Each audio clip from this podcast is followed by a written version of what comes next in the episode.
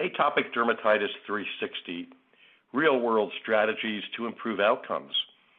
Ages 6 to 18, mild to moderate.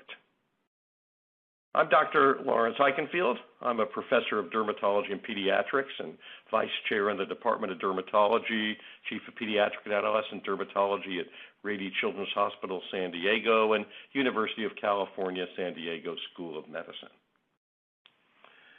This program is approved for 0.5 uh, CME, CNE, CPE, and AAPA credit hours.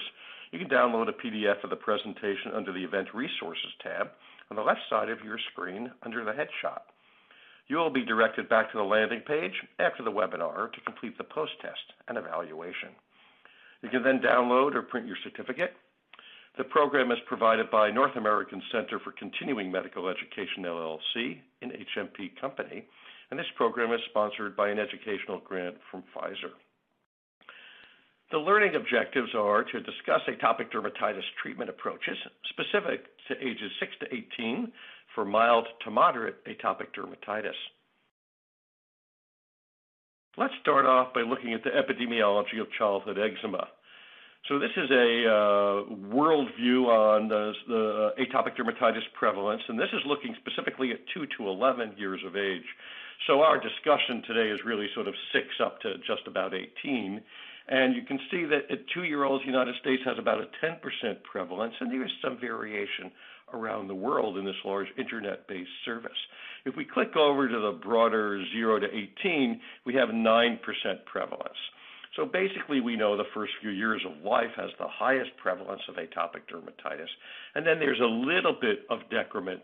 But when we're talking about the 6 to 17, almost 18 age group, you still have a very high rate of atopic der, uh, dermatitis, some of whom presented as very young children and have persistent atopic dermatitis, and others whose disease has developed later in um, childhood.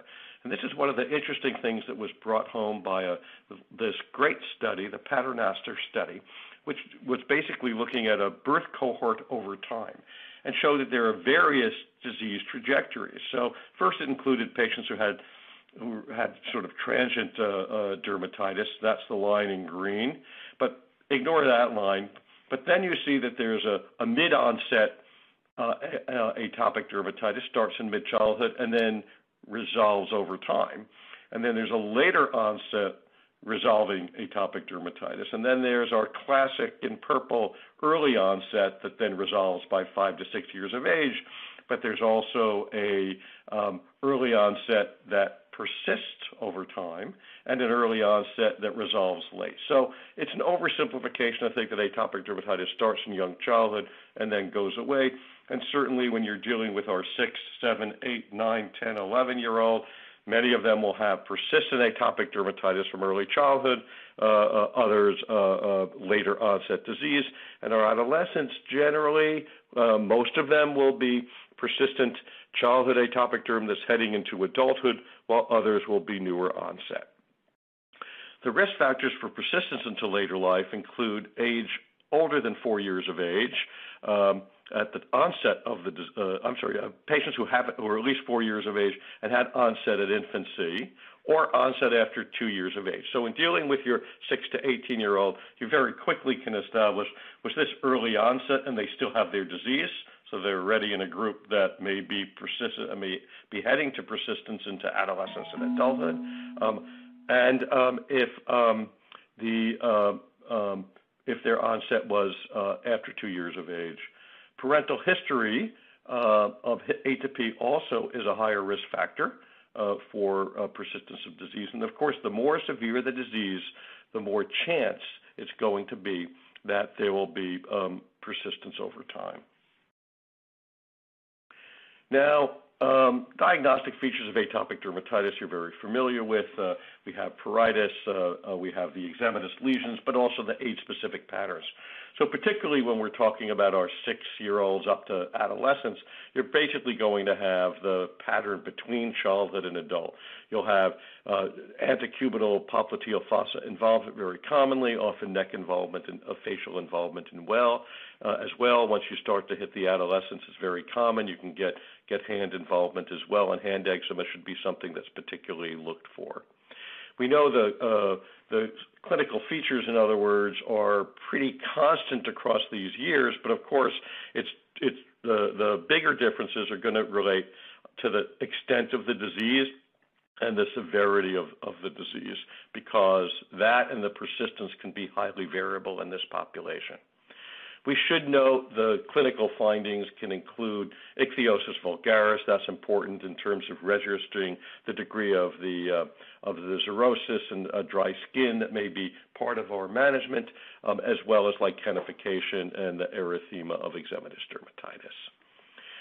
So in evaluating children with atopic dermatitis, of course, you're trying to get a sense of um, it does uh, the disease look like eczema? You want to review the personal and family history of uh, eczema, as well as xerosis and dry skin. Neonatal uh, onset, so in other words, if I have an eight-year-old who's presenting with new onset atopic dermatitis, I would like to know if um, um, if if they if it's if it's new onset in the last few years or if they started as as babies. And then, of course, other atopic conditions which both impact on the, the disease and on the family um, um, and are associated and may require management.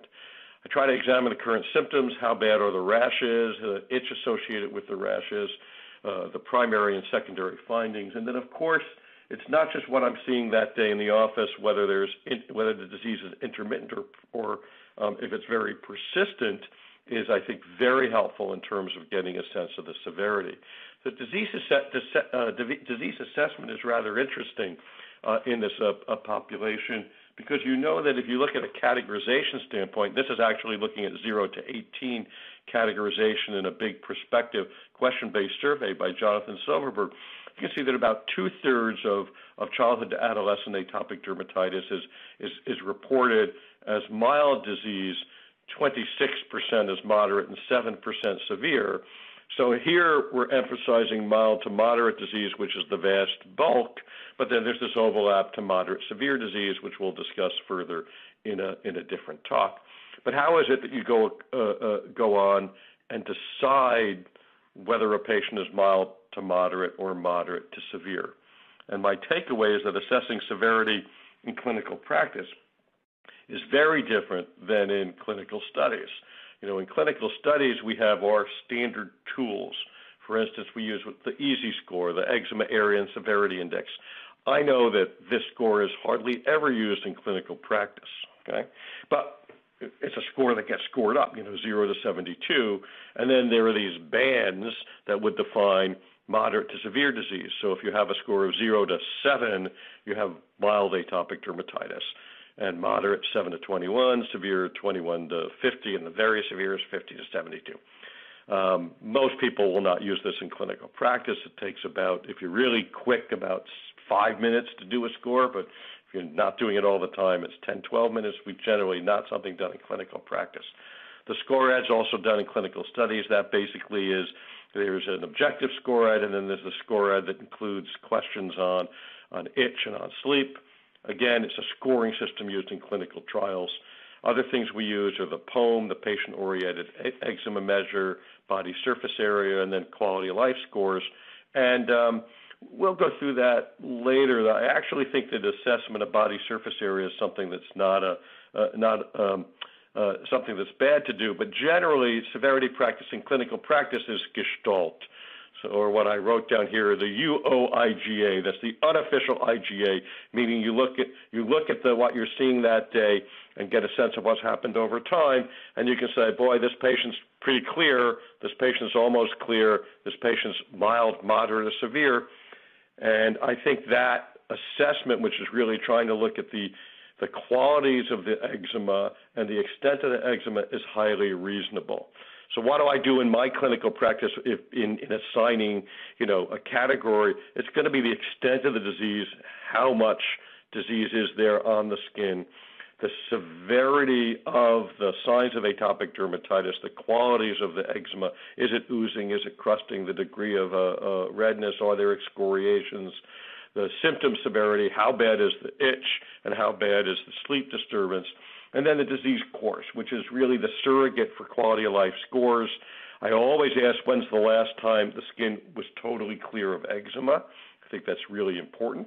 Um, uh, a question, and then I'm trying to get a sense of whether it's something that's there all the time, which in about 40% of my patients uh, it is, but of course I have a selected patient group, um, um, uh, or if it's something where it comes under control, it may stay under control with moisturizers for, uh, you know, for weeks or months at a time. The older we get, the more chance that patients may be more persistent, it seems. Um, but um, um, there are a variety of factors that will influence this. And then the life impact is really how much it is impacting the individual. I'd like to do a, a shout out to measuring body surface area as something that can be really helpful in assessing the disease severity from visit to visit. Um, I've started to do what I call gestalt body surface area. Uh, well, technically, the palm being 0.5% is the most consistently reliable.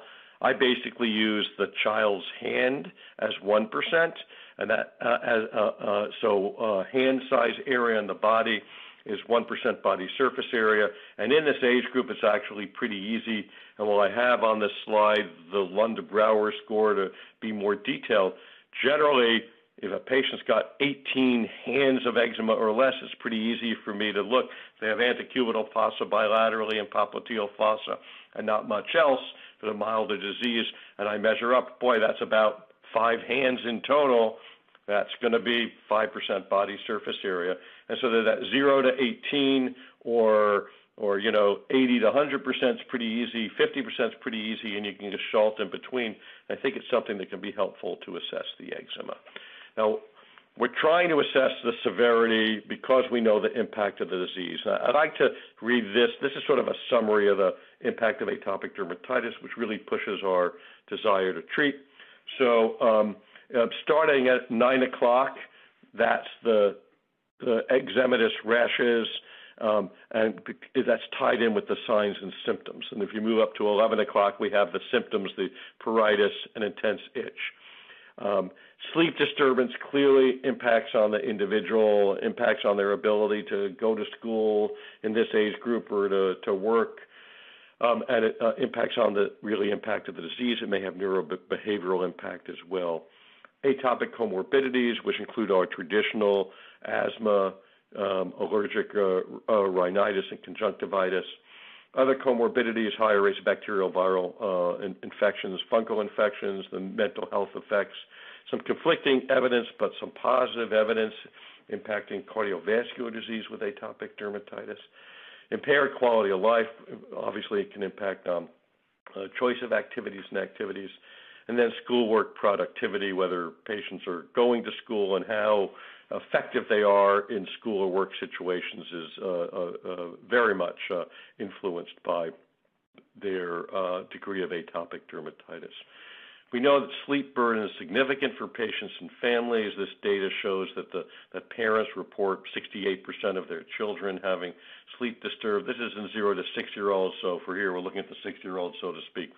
Children were co-sleeping very commonly in the younger age group. Parents reported being bothered by co-sleeping and um, um, 61% of parents reported their sleep being disturbed by atopic derm.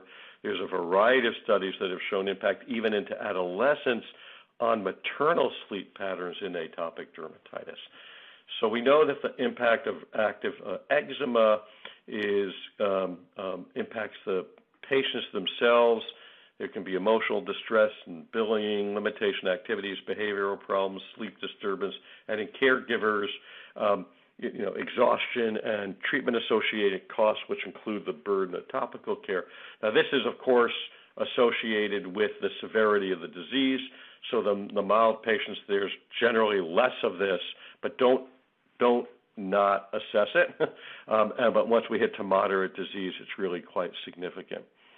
There is a very well-developed literature looking at uh, physical and uh, mental health effects uh, especially anxiety and depression in our moderate severe uh, patients with increased risks, as well as increased risks of depression, beyond depression and anxiety of ADHD in several studies. But let's move over to management of atopic dermatitis because in clinical practice that's really the punchline, and there are a variety of different algorithms that we use to discuss the disease.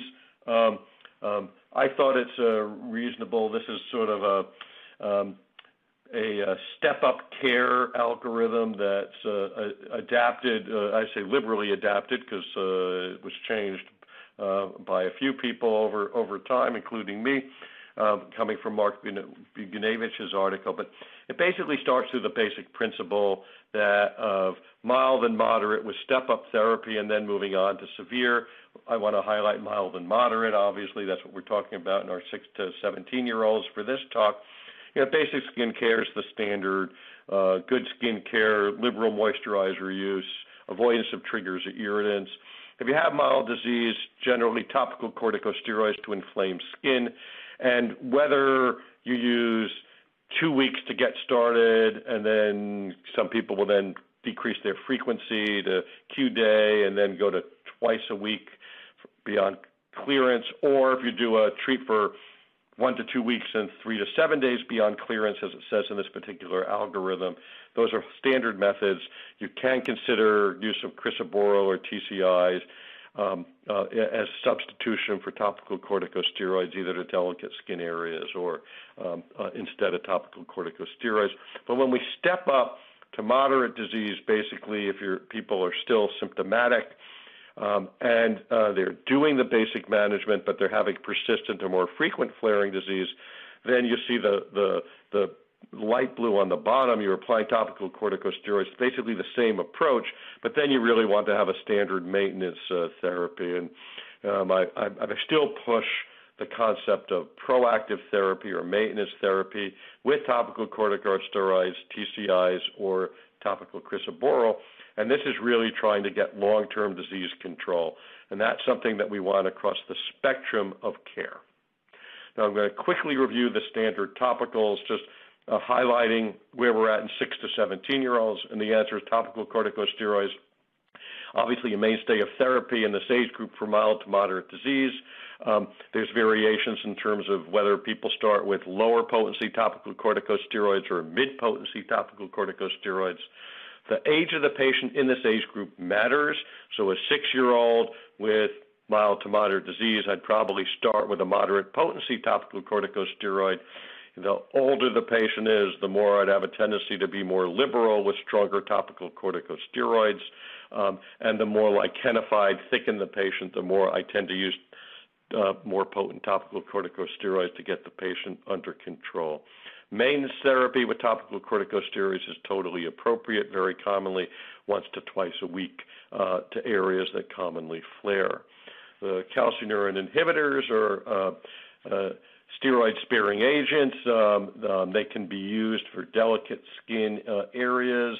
Uh, well aware of their use in their practice, but realize that the 0.1% tacrolimus is indicated greater than 15 years of age. So in the the uh, older age group, uh, some places you can get it earlier as needed, and guidelines allow you to use either tacrolimus at different age groups. But your but the prescription patterns, excuse me, the prescription uh, guidelines from the FDA relate that only 0.03 should be used for two to uh, you know up to 15 years of age, and the 0.1 percent uh, after that. Topical crisaborole is a, a newer alternative as a uh, non-steroidal topical. It's a PDE4, really novel non-steroid agent, and it's uh, this diagram just basically shows that uh, PDE4 influences cyclic AMP consumption and may be anti-inflammatory.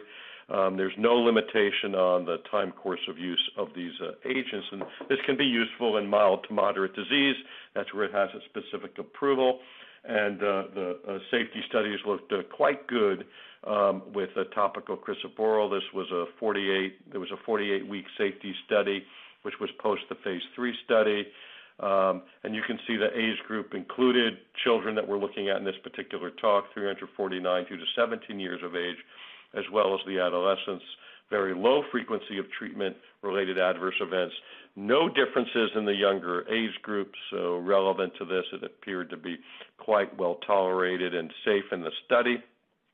Um, there was no differences in uh, adverse events over time, so no issues of like accumulation of, um, uh, of, of problems uh, or you know any immunosuppression uh, topically with its use, and, and no safety signals in either the vitals labs or infections of neoplasm and up to the one-year uh, study with this agent. Um, there are some topical agents that are in development. Uh, the time of uh, recording this, there are some uh, JAK inhibitors. We'll come back to that more more in discussing systemic agents briefly. But the JAK inhibitors um, target different JAK and TYK receptors. So there's a pan-JAK inhibitor that's being developed for both atopic dermatitis and chronic hand dermatitis, um, uh, ruxolitinib, and then uh. And then there's a, novel aryl hydrocarbon receptor agonist called tapinarof. Um, these will be a while yet before they may become as alternative uh, topical agents.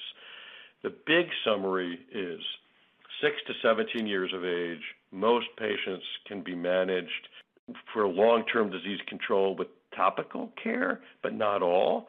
And but the messaging for topical care is to treat to minimal rash, minimal pruritus, and minimal dis- sleep disturbance.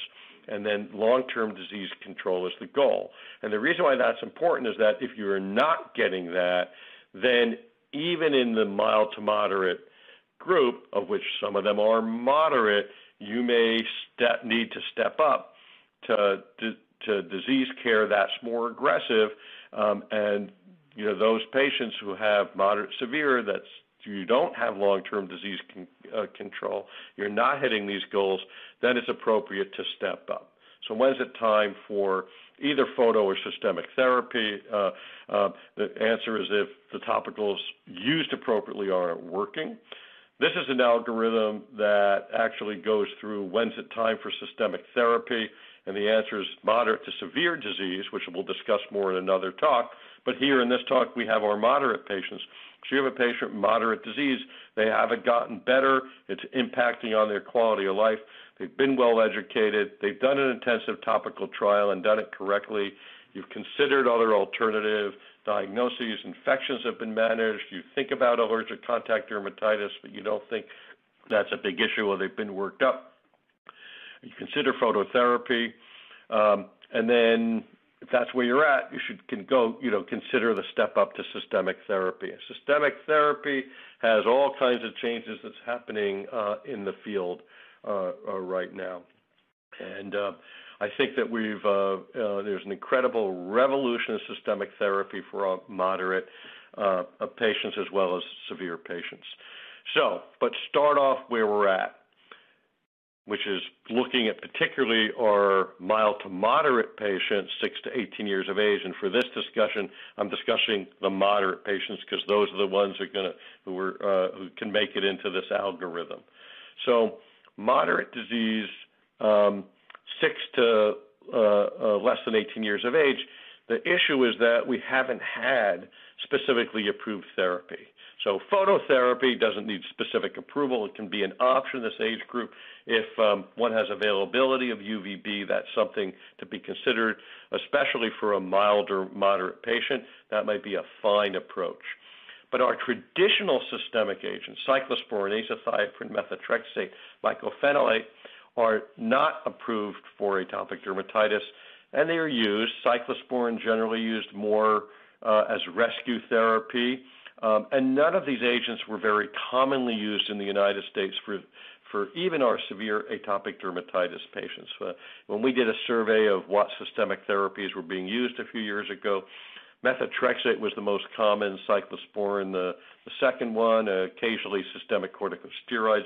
They were used most commonly not in the hands of specialists, uh, specialists and they are approved but not advised, and people still use them occasionally for rescue therapy, so to speak but it's not a long-term disease strategy. But of course, there's been a shift over. Now we have a specifically approved agent, uh, dupilumab, which is approved 12 plus. So for this discussion, not yet approved 6 to 12 years of age, but that's on the horizon, and depending upon when you're listening to this talk, that may be the case already. But uh, the 12 to 17 year olds uh, are now um, um, in an age group where dupilumab is approved for essentially atopic dermatitis that you're otherwise unable to get under control with uh, topical uh, topical agents. And um, we'll discuss uh, um, um, that in more detail. But remember, in summary, our traditional systemics, methotrexate, most commonly used in the U.S., but still uncommonly used. It's not specifically approved in the U.S. Um, and um, basically, this is a highly evolving area of clinical work. Our psychology of when to treat our moderate patients who haven't come under disease control is much more aggressive now than it used to be. Um, um, but one should understand that the decision to use any of these agents, there's a variety of factors uh, which include the general health of the, which in, include the general health of the individual, also the duration of therapy, because uh, for instance, if we're going to use a biologic agent such as a dupilumab, we're generally going to plan to do that for six months to a year to get started because with a biologic agent, you don't want to stop and start uh, the, the treatment because of the concern that you may lose the efficacy over time. There may be the development of, uh, of uh, uh, drug antibodies which can influence this. And this may be something that's a little bit different with some of the oral JAK inhibitors, a different kind of systemic agent moving forward. So our, our revolution is, is happening in systemic therapy. Dupilumab, as of March 2019, is the first uh, FDA drug approved for adolescents. So we're talking 12 to 17 in our uh, age group here. You notice the dosing is dependent upon weight with an initial loading dose and then Q2 week dosing. Can be used with without topical corticosteroids. And, and studies um, um, have been done six months to 12 years of age, and it looks like that six to 12 year olds are being handled as a, a particular group for approval. And as I said, could be approved at the time you're listening to this or about to be approved, but uh, that's the expectation uh, going forward.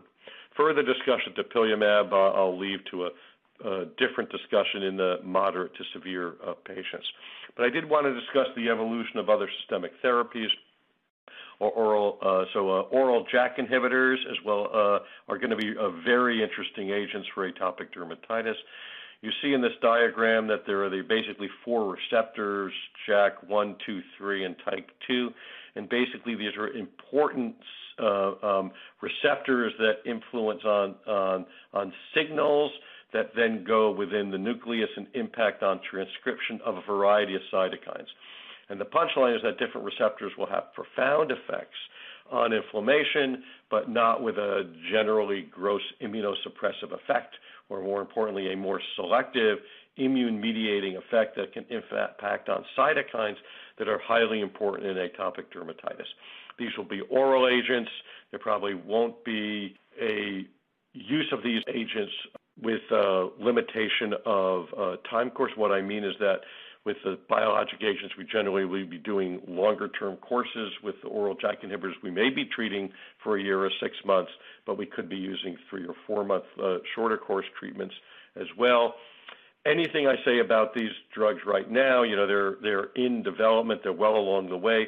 None specifically approved at this time, but you should be aware that these targeted agents can be very helpful in the in the care of patients we otherwise haven't driven to good disease control.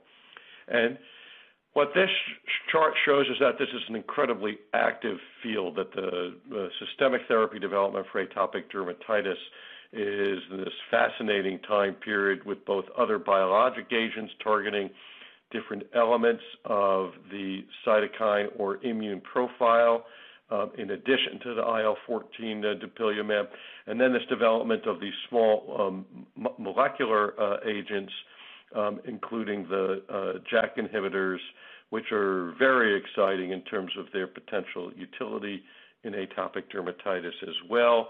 Uh, many of these are being developed either as adults first, although some of them um, um, are uh, quite exciting, such as abrocitinib and others where they may be developing it at age 12. Uh, onward. So we will see uh, these uh, hitting the age group of this particular discussion probably within the next year or two. So putting it together in our mild to moderate patients, 6 to 17 years of age, the the, the desire is to treat for the patients to have essentially to be essentially clear of rash with good maintenance care, avoidance of triggers and irritants, use intermittent topical anti-inflammatory medicines as needed, but if there's persistent, frequently recurring disease, consider maintenance anti-inflammatory regimens, so-called proactive disease. As we get more moderate, we want standard regimen building uh, with maintenance disease to the point of long-term disease control. And if this cannot be established with topicals, step it up and step it up to systemic agents. The, um, uh, we will have more agents in this armamentarium that will allow us to really um, uh, more uh, effectively uh, treat our disease, uh, our patient's disease and minimize the impact of the disease on the individual and on the family. So thank you very much, and uh, hope this was a worthwhile discussion of uh, how we take care of our mild to moderate patients, 6 to 17 years of age.